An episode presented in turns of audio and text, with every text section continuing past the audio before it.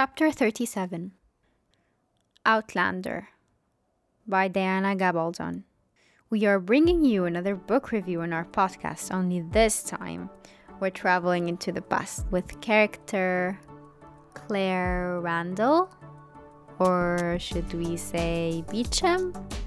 You'd know if you'd read the book. Join us in this chapter where we tell you about all the reasons why this book is worth the read, even if you've watched the show.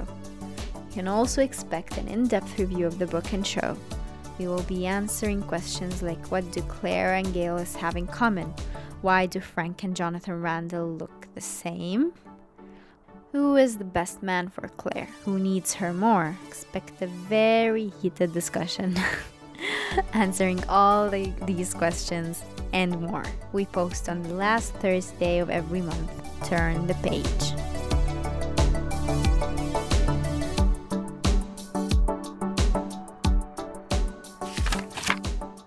Welcome to a new chapter of Between the Pages. We're your hosts. I'm Hanin. And I'm Nesma. We host this podcast together where we review and recommend books for you to read. We divided our chapters into two parts, starting with a spoiler review where we tell you what the book is about and what we thought about it. Then we move on to a more in-depth analysis of the book where we share our favorite moments, chat about the plot, and contemplate what could happen next in the series. If it is a series.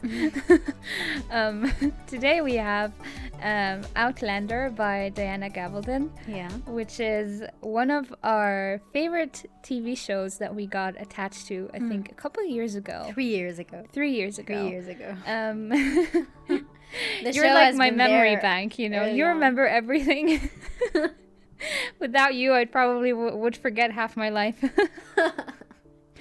Anyway, so we really wanted to review this book on our podcast for a while, and we finally picked it up. I think we were scared of picking it up because it's such a huge book to read. It is, and every book in the series is huge. Yes. And it is a huge series. Is it like 9-10 books till now, I think?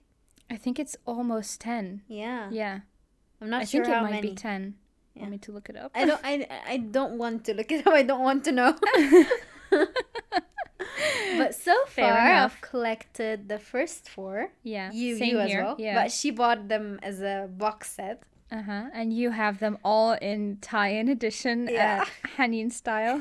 I collected them from all over. Like, first one you got for me from Germany. Yeah. The second one was from Greece.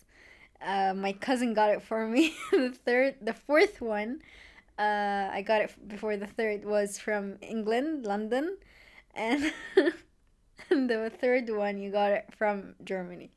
So, yeah. And my books have traveled more than I have. The third one, it turned out to be really big. Like much bigger than the other one. Big edition, yeah.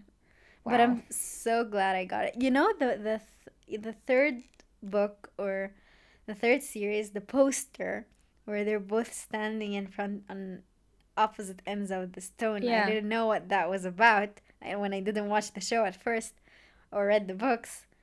And this is what made me want to watch the show. Remember when I got that picture for you? I told you. This is why I want to watch that show. So for me, it was... I remember being exposed to the poster several times when, like, during high school, but I remember it being a very adult show. Like, every time I saw, like, a glimpse of it on YouTube or anything, I felt that, like the characters were old. I felt like the story wasn't really appealing. Like, I always felt bored when I was watching the trailer, so I was like, nah, not really for me. Until one day, I was with my family. We were, like, in an Airbnb in Germany. Because we needed a bigger apartment when, like, the family comes together. So the people there had an iPad. They left it for us because they didn't have a TV. And the iPad so happens to have free access to Netflix. It was their account, but we were allowed to, like, access it for a while. Yeah. And then I saw Outlander. I think, how old was I then? I'm 23 now. 23 years ago. I mean, 3 years ago, so it was like 20, I think, yeah. 20, almost 21. So I think I was old enough to watch it. Yeah. And funny enough, we both started it at the same time without telling each other. Yes. Oh my God, we didn't plan it. Yeah. We usually plan our shows together, mm-hmm. like what yes. we watch. Yeah. But I was binge watching it for like 3 days straight. I didn't do anything else. Me too. I was like second, third episode into season 2 without even realizing that, wow, I'm in a different season, you know? Yeah. That was my first like proper Netflix experience. Me like too. Where you like go down that rabbit hole of next episode. And... Yeah. At some point it goes like, are you still watching? You know that moment? It's like, yes, I'm still watching. I'm still here, goddammit. Keep playing. No, it doesn't appear to me. No, it never happens. Never happens. It happened to me like once. Not like a lot. It was just once. But I thought that was really funny. But yeah, we're here now. We've seen, I think, most of the show. I haven't watched season 5. I hadn't had the, like... No, I have, I think. The interest to really watch it yet. I don't know why. Yeah. They're growing older, and I don't know if I want to go there yet, you know? It's so much is happening. Like, there is a young couple and them, so... Yeah. All right, let's get back to Outlander, the book now, not the show. Just the book. Whoever has tuned into our episode... Let's start with our typical non-spoiler review when we start with our summary. So Outlander is about a woman who is on her second honeymoon with her husband after the Second World War ended. And she goes and visits Craigh na Dun, which is in real life, I think, called... Calanais tones, I think. I don't remember. Anyway, so yeah, she goes there and witnesses this ceremony at a time where it's Christmas or Halloween. Christmas? It was Christmas then. Anyway, it was in a time of the year where it's like spiritual, I think. And she goes there the second day to like look at flowers there that have medicinal purposes.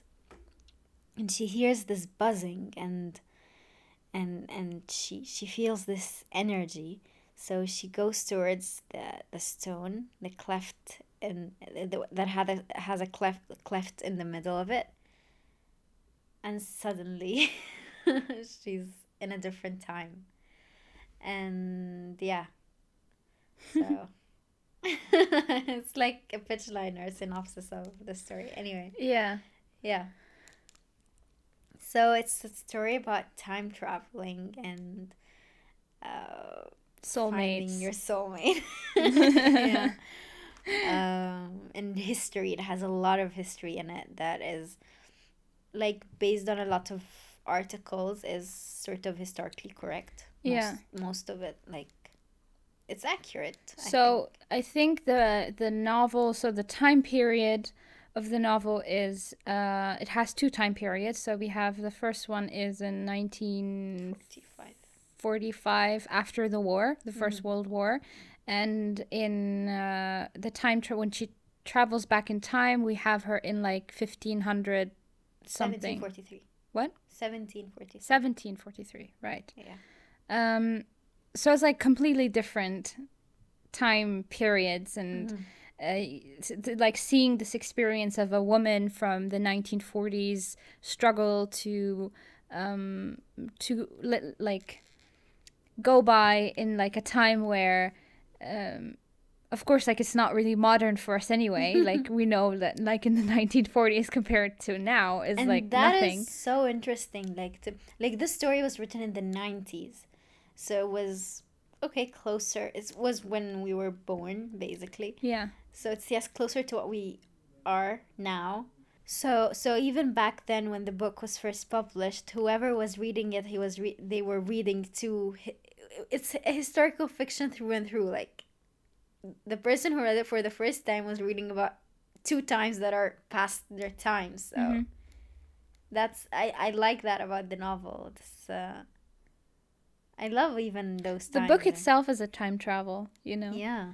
And I think in terms of like accuracy and research, we're not experts, but I think Gabaldon nailed it, I think, in most parts. She didn't like go too deep into like the historical stuff. I think she was still... the story was about the people and their struggles and ambitions and their way of life, more than like a historical battle or something. Yes, we have those, but they're not the main thing. It's it's something. Okay, they lead up to to that, but it's not about that, you know. Yeah. So mainly, maybe you're listening to this episode to know, like, if you've watched the show, is it worth reading the books? Or if you've read the books, is it worth reading? Watching the shows? I would say yes and yes. Like, if I don't know about that. Yeah? I don't know. Like, for me, okay, this is something I wanted to talk to you about. Like, for me, the first time I watched the show, it was magical. Like, it could not be compared with anything else. The first time you watch Outlander, it's so, like, how do I say? It's like an out-of-body experience, sort of. And I lost myself completely to that show. Yeah, me too. Like, I was reeling after it for a couple days, and I was, like, having withdrawal symptoms and everything. Yes. And This trying to recreate it, it didn't feel right with the book, you know? Like, going through the book, it didn't have the same energy, the same vibe. I was reading the same exact characters, the same exact story. Everything was the same. But something wasn't right for me. Like, I think I would have enjoyed it a lot more if I had only watched the show, you know? Because even if I had read the book first, then I wouldn't have had that magical moment with the show, because I've already read the book and I know what's going to happen in the show. You know what I mean? But I get, like, for in terms of, I mean, we've read so many books from the shows, like Victoria and countless others. Yes. And those were successful for me. Like, I loved the process. But with Outlander, it was a bit of a chore to finish the book. A bit, like, maybe like 5%, and 5% isn't a lot. Maybe, yeah. Like, the book isn't as magical as the show if you watch the show first. Yeah. But I imagine if you've read the books and you're wondering whether to watch the shows or not, I think it will still be magical.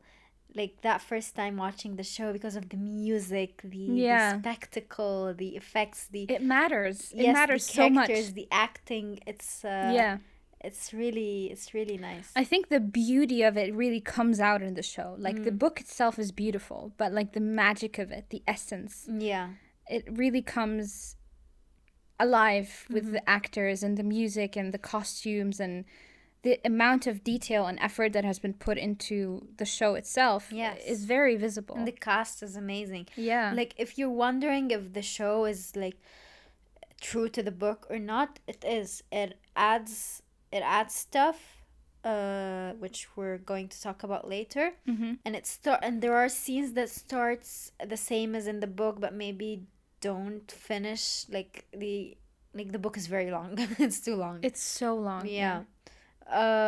But it is one of the true adaptations, the ones that you won't feel frustrated. No, they didn't do it like that. No, it was like that. Yeah, you know, that's true. Yeah, that's true. And what's even better, for that reason, I'd recommend the book. Yeah, but... and it's even better because, like, you have different perspectives. You get Jamie's perspective, which is the main male character, and maybe others as well. While in the book, you're just through Claire's eye. I think that what takes away a bit of the magic. Yes, that was... Oh, yeah. Wow. That opens And like alone that opens a lot of discussions in our spoiler part, because there like so many things happened. Yeah, outside of Claire's view. And yeah. Okay, so that's it for the non-spoiler. Do you want to add anything? No, I think we can give it a rating. The book. Out of the book, not the show. 5.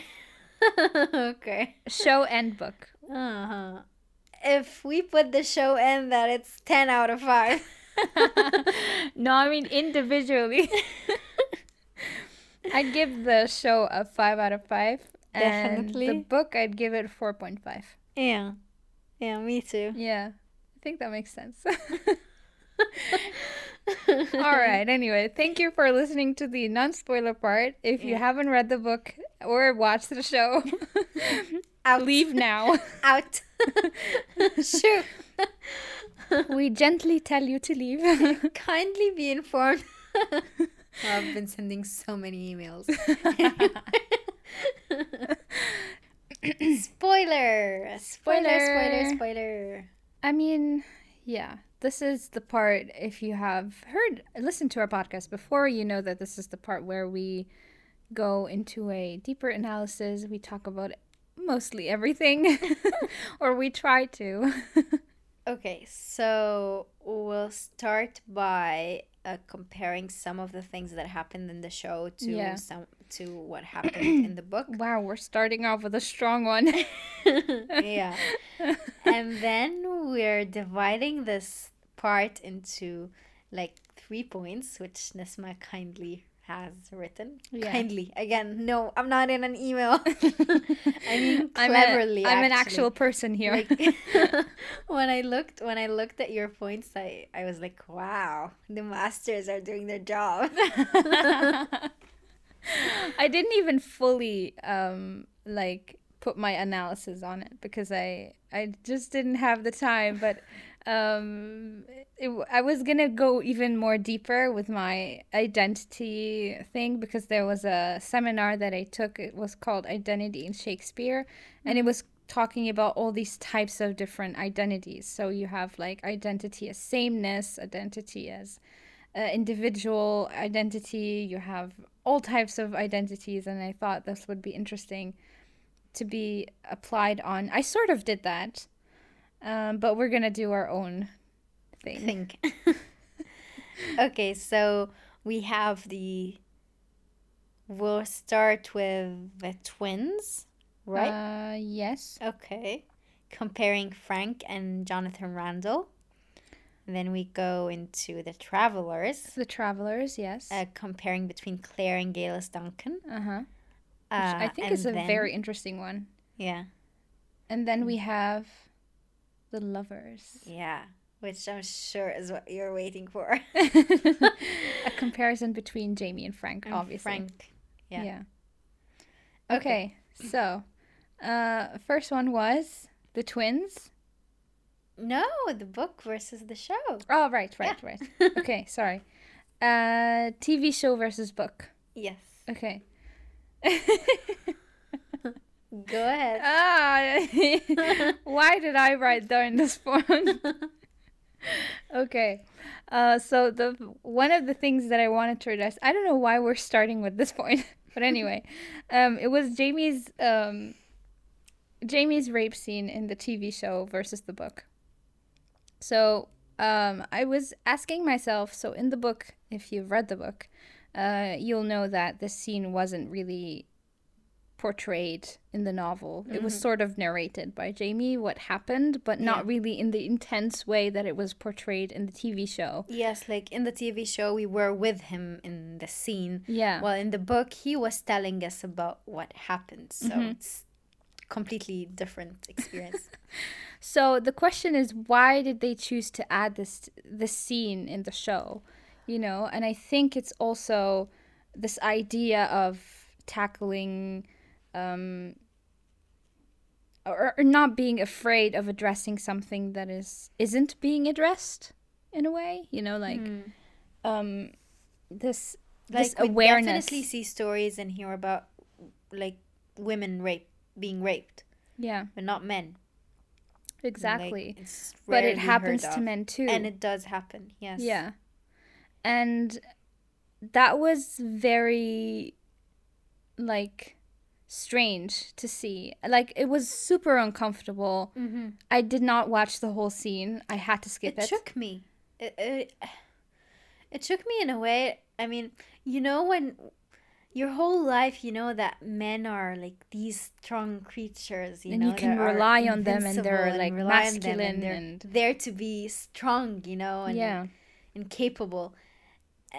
And then to see them defied like that. I'm not saying that it's not okay. It's not okay for a man and okay for a woman. It's just like they're both not okay. But yeah, it was...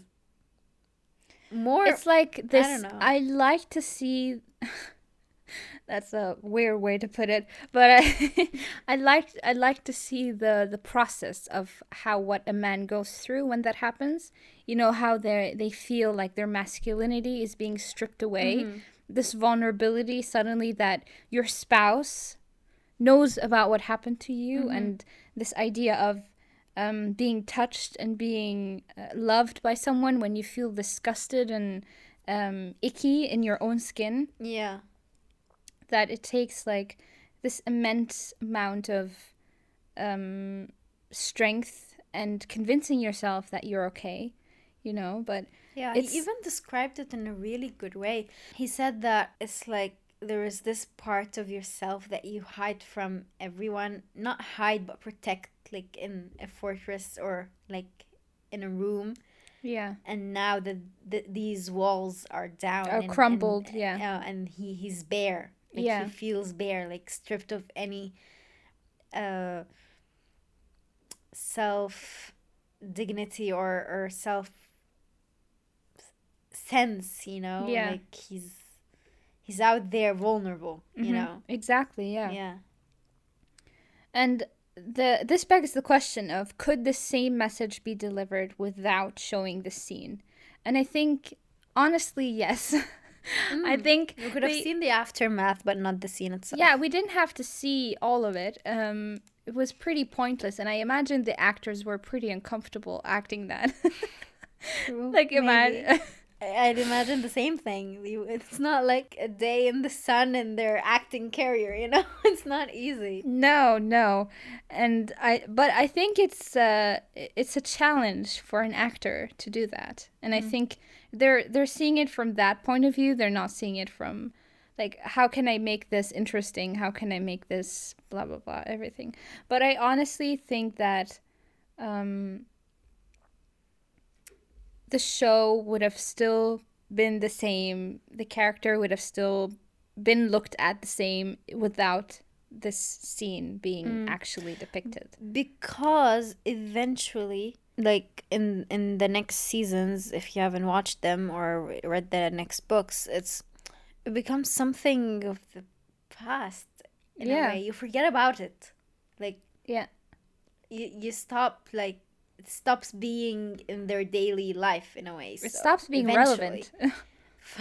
What was the point? I don't know. And I imagine it was triggering for people who've gone through that. And yeah. Not just men, I think, just in general. Mm. Okay.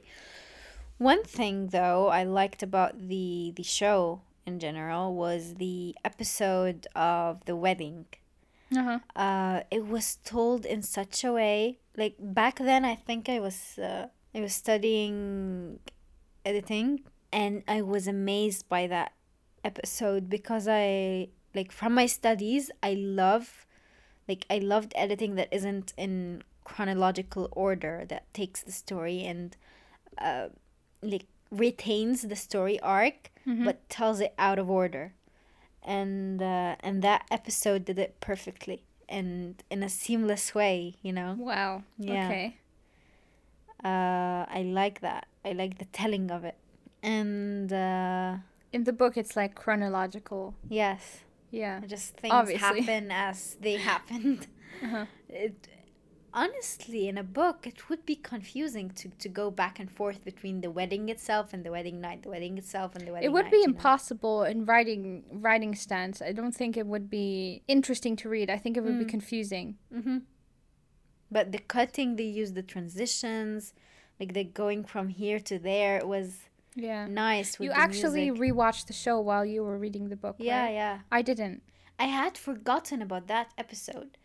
I wasn't binge watching it, so when I started that episode, I thought maybe Netflix had like jumped in the episode, like maybe where I left it or something. Mm-hmm. And then I look at the timeline and no, I go back to the previous episode. No, I didn't skip anything. No, what was happening, because they started with the wedding night, and I'm like, I remember there was a wedding. Where is the wedding? You know, it was confusing for me the second time around because I already know I watched a wedding, you know. The wedding ceremony, my favorite coat. I have it as a sticker on my computer. Blood of my blood. Your blood of my blood, your bone of my bone. Okay, now I don't remember the rest, but I love that one. Fake fan!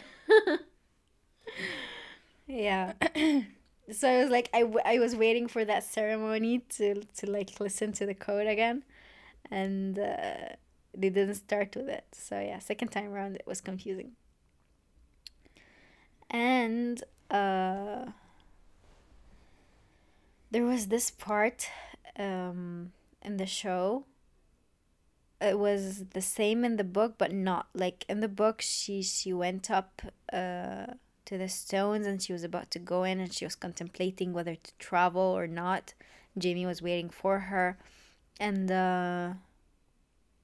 wait, no, sorry, I jumped ahead. There was the time when she stumbled on the stones, and then they caught her and took her to Fort William. Right, yeah, when she was leaving Jamie. You mean when Frank was calling her? Yes. Yeah. In the book, it was just her going to the stones and then seeing them and then being taken away. Uh-huh. But in the TV show, it was more intense. She actually went up there and she was like calling for him, and he heard her and she heard him, and sort of, or it seemed that way, and it was so intense. That's what I like said in the non-spoiler episode. The show has this intensity to it that's not present in the book. Exactly, because you see the other character, you know. Yeah. So yeah, that moment in the show felt to me like one of my favorite anime films, Your Name. I don't know if any of you have watched it, but it's really good. It's this love story between two characters who swap bodies and that are 2 years apart in the timeline, something like that. What? Yeah, it's amazing. Wow, I've never watched it. How come we've never watched it together? I don't know. I'm planning to watch it again with my father. Actually, I can watch it with you again. It's an amazing film. Wow. And I read the novelization of it. So it's not after. It's while they were making the film, they wrote the novel. It was something like that. Mm-hmm. Yeah, they both developed together. It was one of the interesting things. I think the one thing that made the story a bit more intense is because we had Frank's perspective in the show. Yeah, exactly. And that was very, not just the scene from the stones, I mean in general. Like he was looking for her at the police. Even the point where he was like depressed without her, and there were like scenes where he was looking for her and... like asking people, do they know anything, you know. There was like you feel like that somebody still cares about her on the other side. It intensifies the need for her to go to go back, like not for her, like the viewer would want her to go back. What about Frank, you know? It's, but actually I never really felt Frank as a like real close partner to her. I don't know why, something about them together wasn't like clicking properly, but like the chemistry wasn't right. I agree with you, but watching the show for the first time, I I felt this heaviness, as in, I was like, I was so connected to Claire, you know, I was like, yeah. It was so in there. So I felt like looking at both of them, and I know she wants to go back. I felt stuck, like seeing Frank wanting her and she can't go to him. I felt how stuck she feels, you know? Yeah. With knowing that someone is waiting for her or looking for her. She probably thought about that, and she did in the book a lot. She did think about going back to Frank a lot. Yeah, and what he's doing right now, and where is he, like, what is he doing to find her, and how he won't find her, and that drove her crazy a little bit. Yeah. Okay, so we were wondering about the scene where Jamie... Oh, yeah. So I wanted to address the scene in the show where Jamie was standing... I think this is the very first episode. Yeah. Yeah. Where Jamie was standing underneath Claire's window. She was, like, in the bathroom, like... Brushing her hair. And he was, like... Standing so still. Yes. Yeah. And he was, I think, saying something or, like, blowing her a kiss or something. It was... I remember there was, like, a hand gesture. It's been a while since I watched the first episode. No. There wasn't a hand gesture. It was just... He was just looking... at her window. I'm pretty sure that was a hand gesture. Standing so still. He didn't move.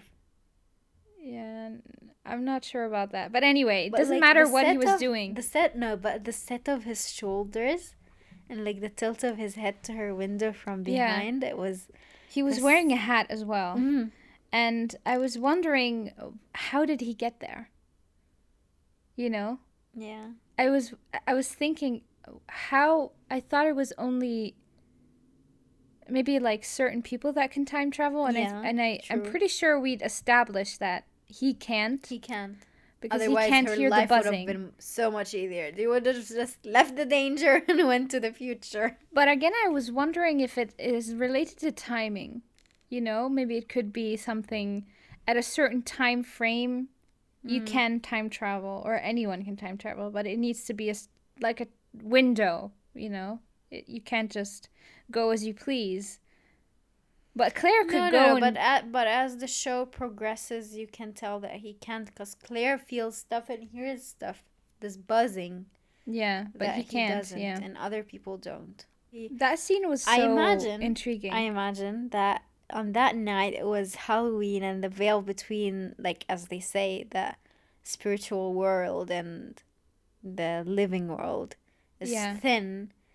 So, since by 1945, he is already dead, maybe he came to visit her in that time when she was still there, you know, missing her. But I'd like to think that they are sort of dead together, or is he, like... Right, he didn't move. Yeah. Yeah. He didn't move. It was so still. I just checked. Yeah. But that's crazy. Show me the frame again you stopped at. Anyway, he was right there. See the set of his shoulders and okay. Yeah, that was his one. Yeah. See, I knew there was something that he did. Yeah, that's true. He was, like, holding himself up. We're watching the scene again, guys.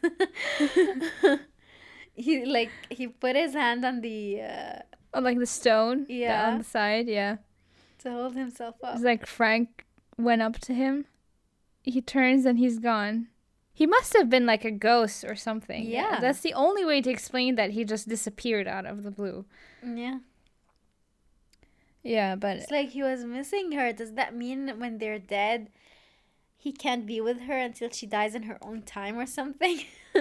Maybe. That would be so sad. That would make sense a little, I guess.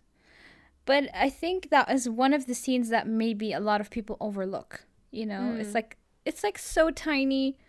and when you move on into the seasons, you forget about it. But it was in the book as well, so it should mean something. Yeah, it does mean something. They wouldn't put it there unless... Maybe it's also, like, an exploration thing for the author as well. Like, sometimes I'm pretty sure that, like, authors experiment with these sort of things, like they write scenes into the book that sometimes they don't know how they will unravel later. Mm. And maybe she's like sort of having fun with it, like how can I incorporate that later on into the novel? Like, will I make him a ghost? Will I make him an actual person in that time? Or but like we just saw the scene, and he still looks young. Yeah. Like, so it had to have happened sort of like before he got older, you know. Before, so I don't think it's actually plausible that he actually time traveled. So I think your theory could stick better with. Yeah. And it was also, I think at the beginning of the episode, they had that blood thing with the frame. I think that was also something related to the dead, right? Yeah, yeah. So it's like to ward off the dead or something like that. No, to sacrifice to the dead people, because they had to kill someone underneath every building they built or something like that. So it was to sacrifice to them or something. Okay, yeah. Or they stopped doing that, so they're sacrificing, so the building, something, something like that. Anyway, something crazy like that. Moving on to our next point, are you gonna talk about Dougal now or later? I'm not sure. Yeah, but like in the show, Dougal was much more flirty than in the book. In the book, he was actually kind of, sort of, a teeny bit more respectful.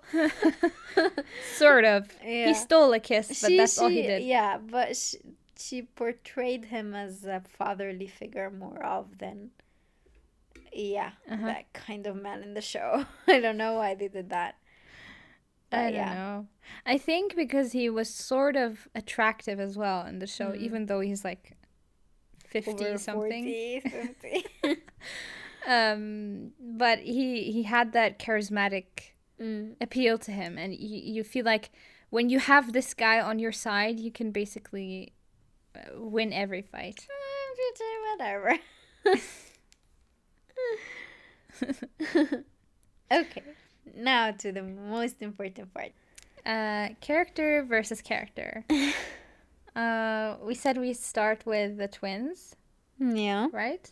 Okay, so a comparison between Frank and Jonathan Randall. So we have the idea that Frank has traces of Jonathan's unnatural behavior, which is reflected in the scene at the beginning of the novel, when Frank was like super fascinated by the blood smeared on the door frames. Wow. He has this creepiness to him, and I think the casting really nailed it. Like, when you look at him, he has this essence to play a character that is like psychotic, but also sweet, like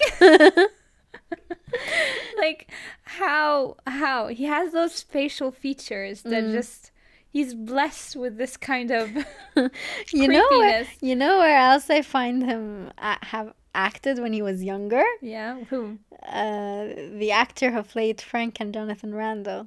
Yeah, James Bond, Casino Royale. No way. Yes, he was some person in the MI, you know, who helps with technological stuff at the beginning. He was tracking James Bond, basically, and telling M where he is and stuff, and figuring out his next move. It was like, no way. I was rewatching the film, and I was like, no way. Is that him? No freaking way. So we have this comparison going on of between Frank and Jonathan, and I think it's very intensified in the show because it's the same actor acting both roles. So you have like this in the book mirror. You can imagine two people who look alike but are not the same, but in the show they're pretty much the same. Catherine and Elena from Vampire Diaries. yes yeah. Yeah, yeah. So, which begs the question, why do they look alike? You know, I think that is also an interesting perspective. Or why the author made them look exactly alike. When we discussed this before, I think we rested on the idea of just to justify how Claire was confused at times, that she would slip up thinking he's as good as Frank and maybe there is good in him, but no, he's awful, just to create this tension and conflict of not being able to leave and go back to Frank, or later on not wanting to go back to Frank in a way. I don't know. Yeah, I think it's gonna, like, for the conscience of the reader or viewer in this case, is to, like, relieve that idea of leaving someone behind, you know, like this, oh, he's like Jonathan, you know, so we're leaving someone bad behind anyway, so why would we want to go back? But yeah, it's like this, they're not the same people, because then but in a way also, yeah, not to forget Frank in general in the beginning, to keep like remembering that she needs to go back, you know. I think it's also in terms of story, you know, because in the book you don't have the perspective of Frank from the future, so you have to keep something of Frank in the book, yes, and like seeing an expression of Frank, or like, you know, yeah, and maybe to look at the idea of heritage, that maybe personality traits can go from one person to another, if they're related somehow. And actually I see that in my family sometimes. Yeah. I mean, it is proven that is the case. Yeah. But it's like in terms of people raising each other. Upbringing, you know, and not genetics, yeah. It's not genetic or... So I think that was like an interesting approach to it. Is it scientifically proven that actually is the case? But also... the idea that maybe your great ancestor was that awful person doesn't make you that awful. Like okay, I don't know. I don't want to offend people, but maybe the descendants of Hitler aren't as bad as him if he had children, you know? Whoa. I guess it's the same idea. Like, don't what's it called? Make the young carry the punishment for the mistake of their elders, you know? Yeah. It's not their problem. We've gone back to Bastard of Istanbul, Asia, and the heritage of... yeah. By the way, if you haven't watched that episode, feel free to do that. Yeah, I think that is a good discussion about the Frank and Jonathan Randall situation, and I think this is a bit of a head scratcher. I think there's like a lot to explore in this department, and a lot to compare because of this similar appeal that they have. And I think as in terms of like writing an essay or a term paper or anything related to that, I think this could be something interesting to explore. Moving on to the Travelers. Claire and Geillis Duncan. Geillis Duncan. Duncan. So the reason why I wanted to bring these two up is because I loved this approach to two time travelers, but with two different stories, you know? Yeah. Geillis was more of a seizing the moment. An activist. She planned this. She planned to be in that time. Yeah. It wasn't an accident. That lady did her research. Yeah. And... she was smart in a way that she figured out how to live in the time period in the best advantages possible. So instead of wallowing in her modern views like feminism or like her personal rights as a human being, it's like a little bit different in that period because... things just work differently, you know, like in terms of... I mean, basically women were breeding stock and cookers and... basically, yeah. That's all they were. Yeah. So in that time, women had to be useful. Women had to do something to be, unless you're like super rich, then you don't have to do anything. Yeah. But in terms of that, we could even see that like reflected in Claire. Like once she arrived, she always had to find something useful to do in order to be accepted in the community. Yeah. Starting with like the simple stuff, like in the kitchen, she tried to help here and there. I don't know, she collecting herbs, and then exploiting her skill in healing, and making a stand for herself. And exactly, Claire was a bit more aggressive in taking her rights. She didn't let anyone go near her. She was like, I know who I am and I know what I don't accept. So I think, and Geillis was quite the opposite. So she was strategic. Yeah, I think is the word. So yeah, this is a main point in comparison between them. Geillis came here with a purpose, and Claire was just there by accident. Mm-hmm. And they both had different goals. Geillis wanted to help the Jacobite. Maybe she thought she's able to change history. Maybe she got that idea when she got there, but she just wanted so bad to be part of it because she was such an activist. Yeah, she comes from very, very different Scotland, and Claire was thrust there at a time in her life where she just wanted to settle down and start a family. Yeah, find something to do, and live a normal life. She wanted to buy a vase. Poor thing. Never got to buy that vase. Yeah. No, actually, in the book, she did buy it. And that was one of the things that I thought, okay, so in the future, they'd be thinking, what woman would buy a vase and leave her husband? So they would eliminate the idea that she's left him for someone else. Ah. You know? I don't know. I had that idea. Anyway. Right. Wow. Detective Hanin. So, this is the Sherlock in me. What I was saying. And instead, she's in that situation where she's back to violence. She doesn't have a home. She doesn't belong in that place. She doesn't belong in that country. And all she wants is just to go back. But instead, she started adapting, but in a very different way from Geillis. Like, she started adapting with her maybe modern values in a way. Yeah. And she had to deal with a lot of cynicism than Geillis. Like, they were always wondering if she is a spy. Why is she here? Is she really who she says she is? While Geillis just blended in, you know.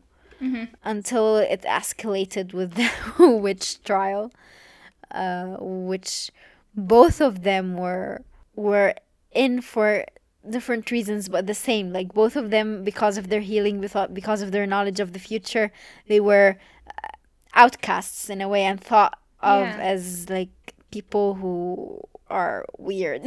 I don't know. Yeah, but what I don't understand is why Geillis, the one with a purpose. Like, she saw that Claire doesn't have a purpose. Yeah. Why did she just leave her? No, not leave her, but submit, or what's it called? Why did she just surrender? She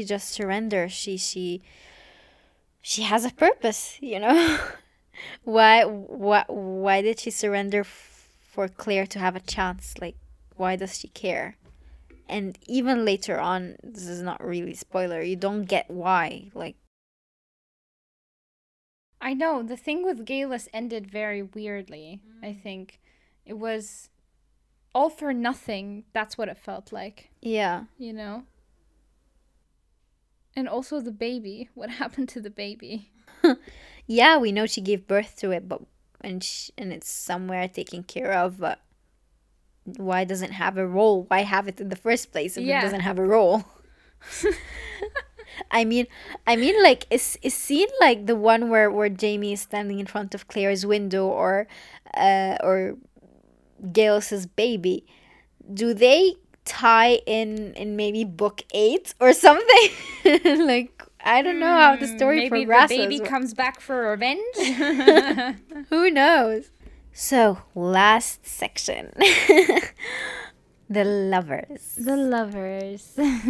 How did each couple meet? Okay, so, like, the circumstances of, like, each of the meeting was, Frank and Claire were, I think with Frank, it was more of a love match. You know, it was, she found someone that she's attracted to, and she married him because of that. Yeah. You know, because she loves him. Yeah.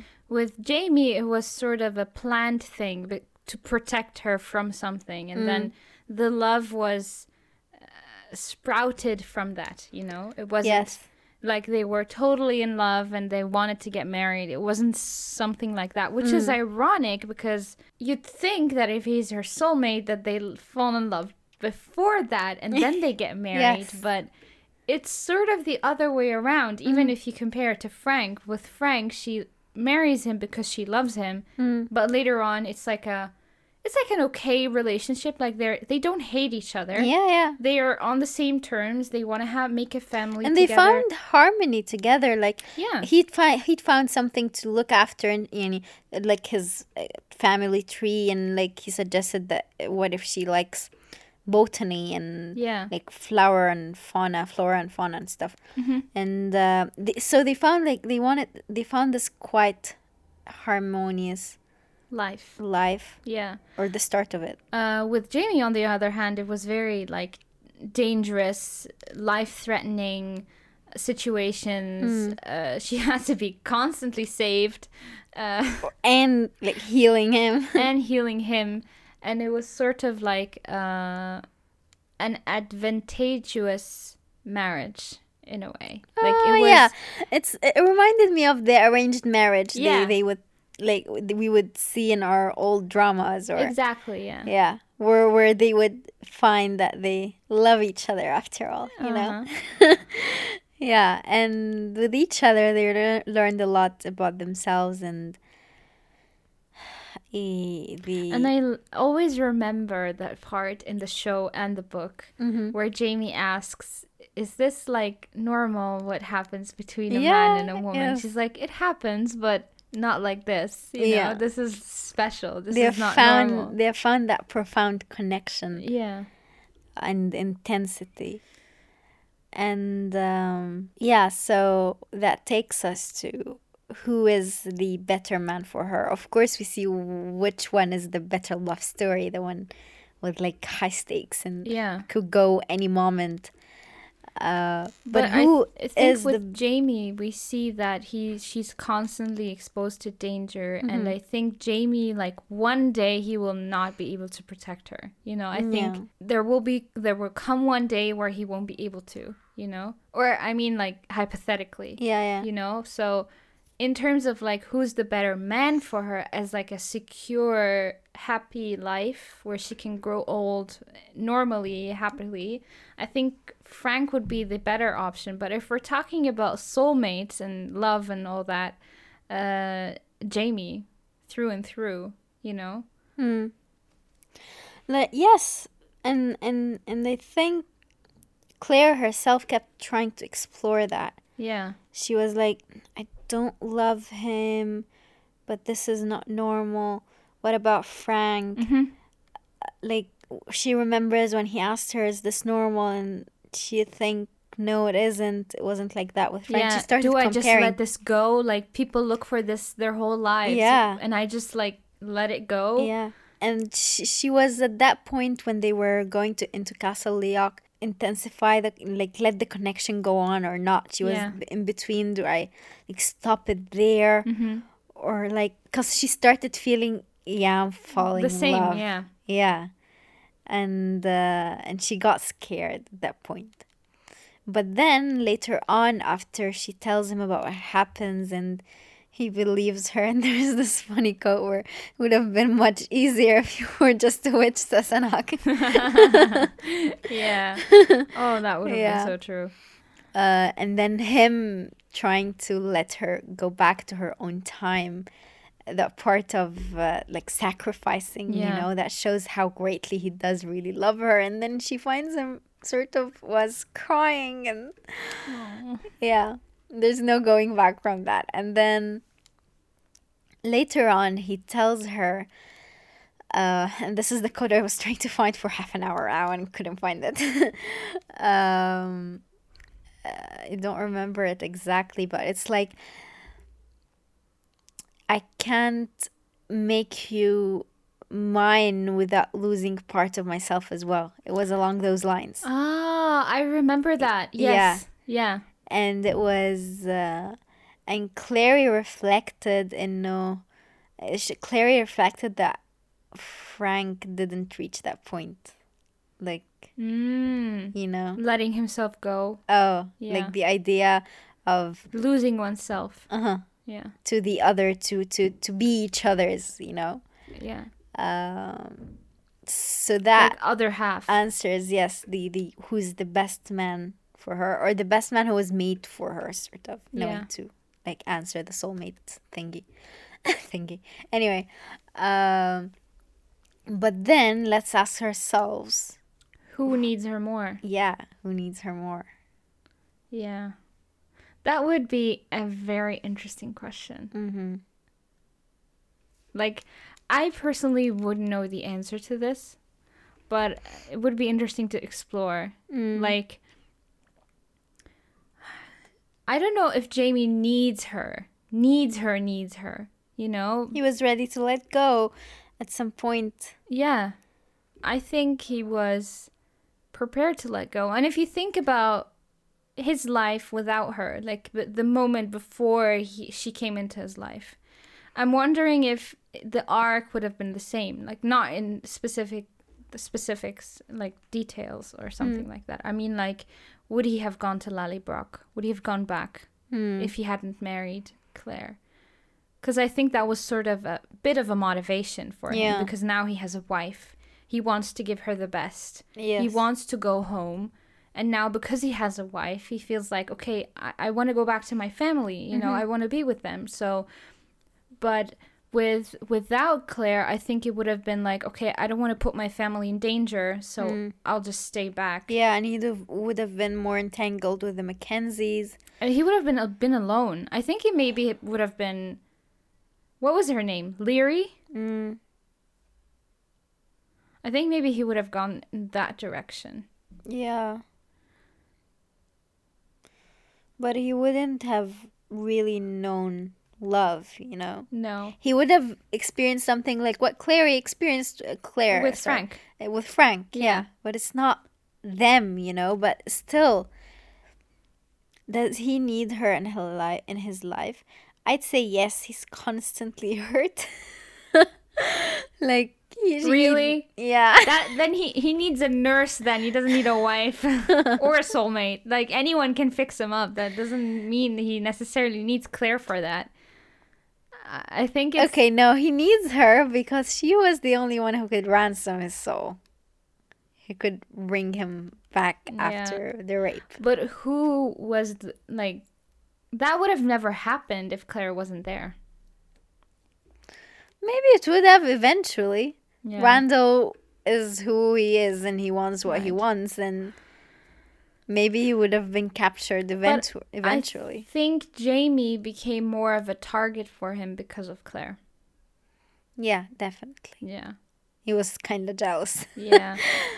And he loved playing with that, you know, messing with her, messing with him.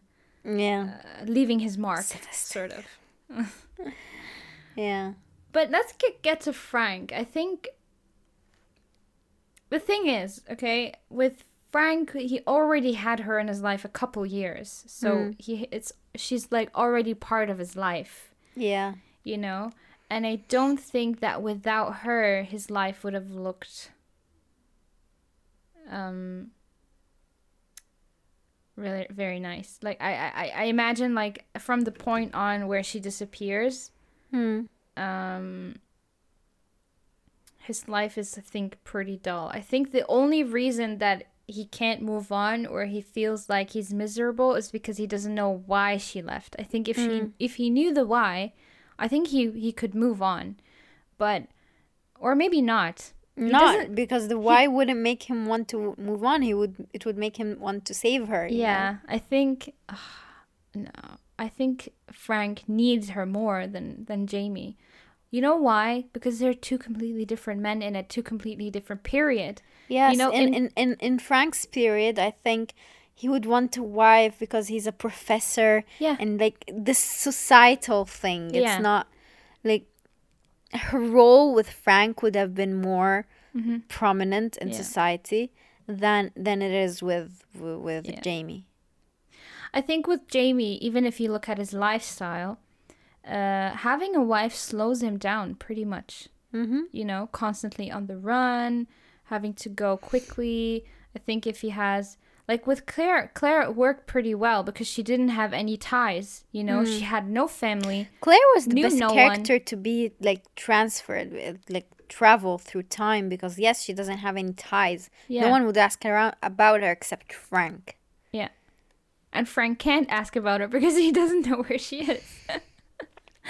So I think that answers the question, I think, because doesn't mean that Jamie doesn't need her. Yeah, yeah. He needs her, of course, because he's in love with her. But it's the question of need in way of providing, you know, I think.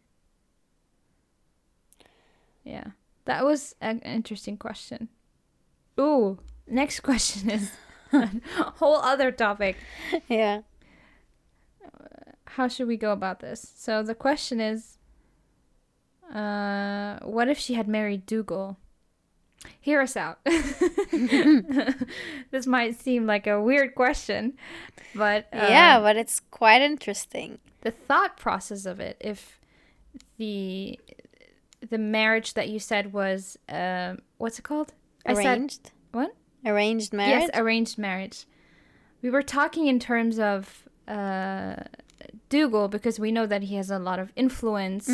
He's like sort of the leader, because with the situation with his brother and even and then the bloodline, leading the Jacobite army. Yeah. And the thing is, like, if you think about why did Claire travel through time, like what was the purpose of it? Was it just to find her soulmate, or was it to change the future, or to change the past? I remember we went that way. Yeah So then marrying Dougal would have made more sense, because then she would have influence. Yeah.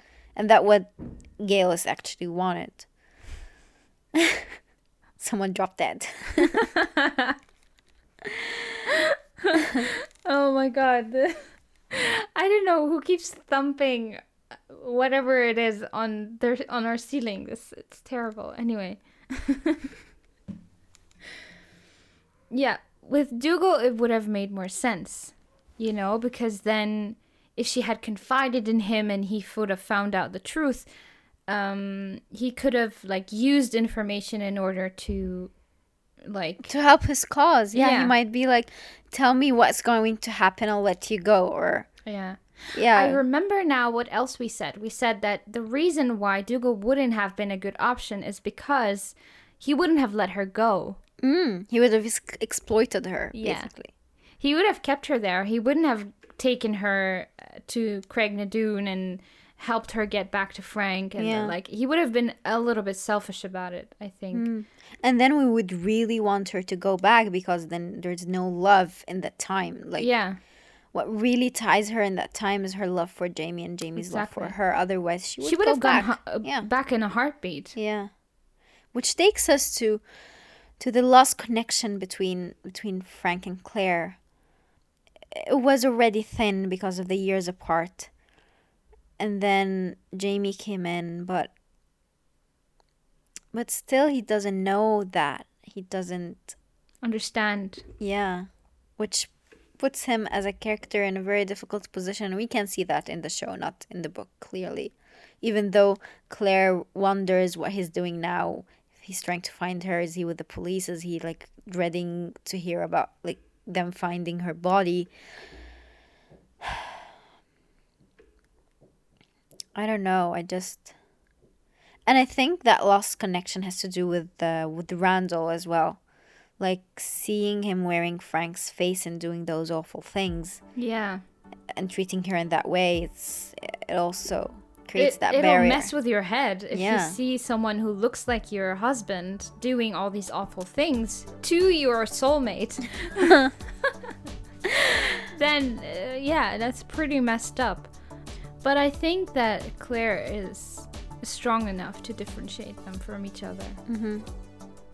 So yeah, it doesn't matter in the end. Like, Claire is for Jamie and Jamie is for Claire, and we can go on and on and on and on and on about how wonderful the relationship is, and with its imperfections and everything.